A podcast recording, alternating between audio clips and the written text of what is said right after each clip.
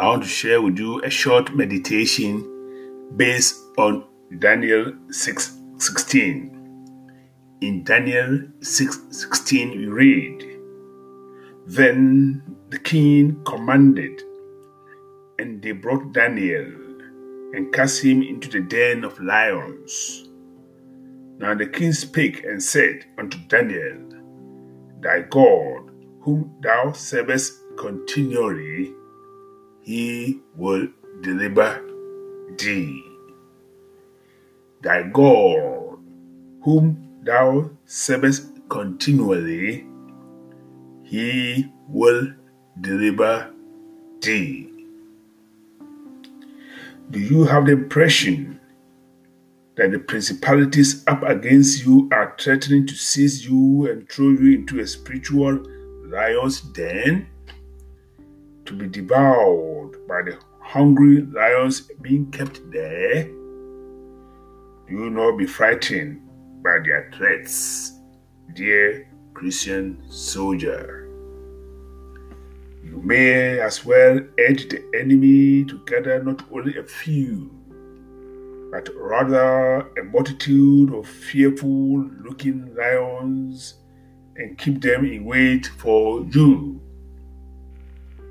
You may indeed as well edge your foes, yes, those devolving malicious schemes against you, to go a step further and add a host of tigers, wolves, crocodiles, bears, hyenas, pythons to the fierce looking lions already eagerly waiting for you.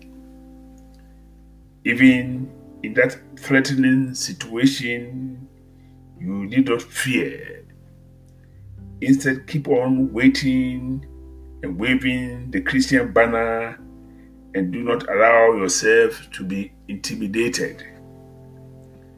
Yes, indeed, child of God, do not be scared, even though the witches, wizards, principalities, you can go on naming them in high and low places from the four corners of the earth join forces against you, they will never succeed in harming you. Indeed, in bringing their schemes to bear on you.